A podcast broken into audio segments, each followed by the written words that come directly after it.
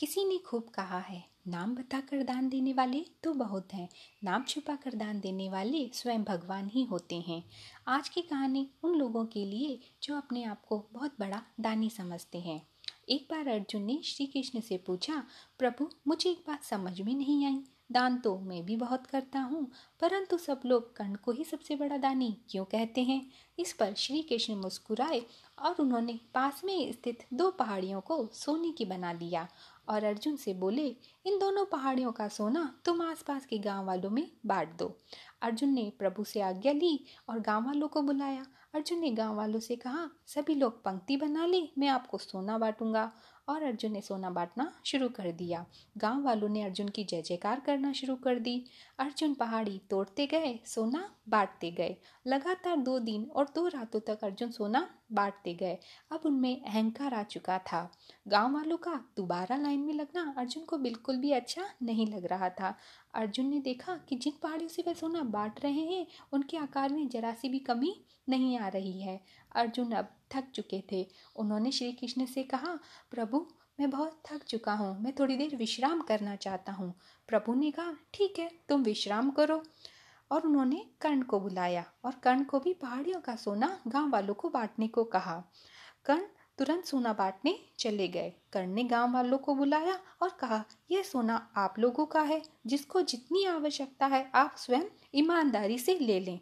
इतना कहकर कर्ण वहाँ से चले गए। यह देखकर अर्जुन ने कहा, ऐसा करने का विचार मेरे मन में क्यों नहीं आया? तब श्री कृष्ण ने कहा, तुम्हें सोने का मोह हो गया था। तुम स्वयं यह निर्णय कर रहे थे कि किस गाँव वाले को कितनी ज़रूरत है। उतना ही सोना तुम पहाड़ी से खोद कर उन्हें दे रहे थे, जबकि कर्ण ने ऐसा नहीं किया। वह सारा सोना गाँव वालों को देकर वहाँ से चले गए। वह नहीं चाहते थे कि उनके सामने कोई उनकी जय जयकार करे या प्रशंसा करे। दान देने के बदले धन्यवाद या बधाई की उम्मीद करना भी उपहार नहीं, सौदा ही कहलाता है। इस प्रकार श्री कृष्ण ने बहुत ही खूबसूरती से अर्जुन के प्रश्न का उत्तर दिया।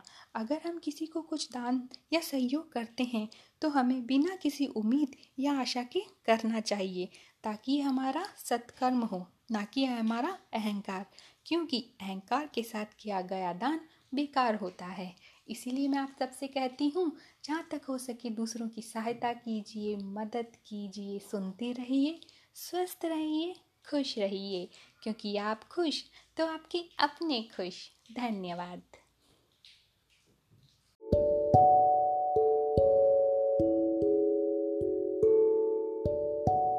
ज़िंदगी में कभी भी अपने किसी हुनर पर कमेंट मत करना, क्योंकि पत्थर जब भी पानी में गिरता है, अपने ही वज़न से डूब जाता है। मानो या ना मानो, मगर सच है।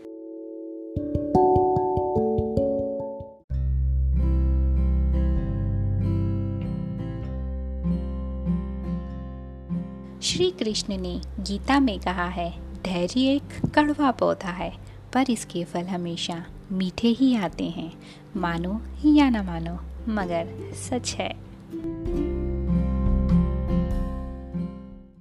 निंदा से घबराकर अपने लक्ष्य को ना छोड़ें, क्योंकि लक्ष्य के मिलते ही निंदा करने वालों की राय बदल जाती है।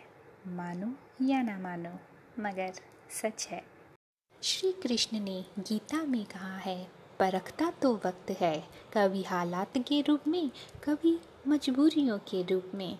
भाग्य तो बस आपकी काबिलियत देखता है। जीवन में कभी भी किसी से अपनी तुलना ना करें। आप जैसे हैं, सर्वश्रेष्ठ हैं। मानो या ना मानो, मगर सच है।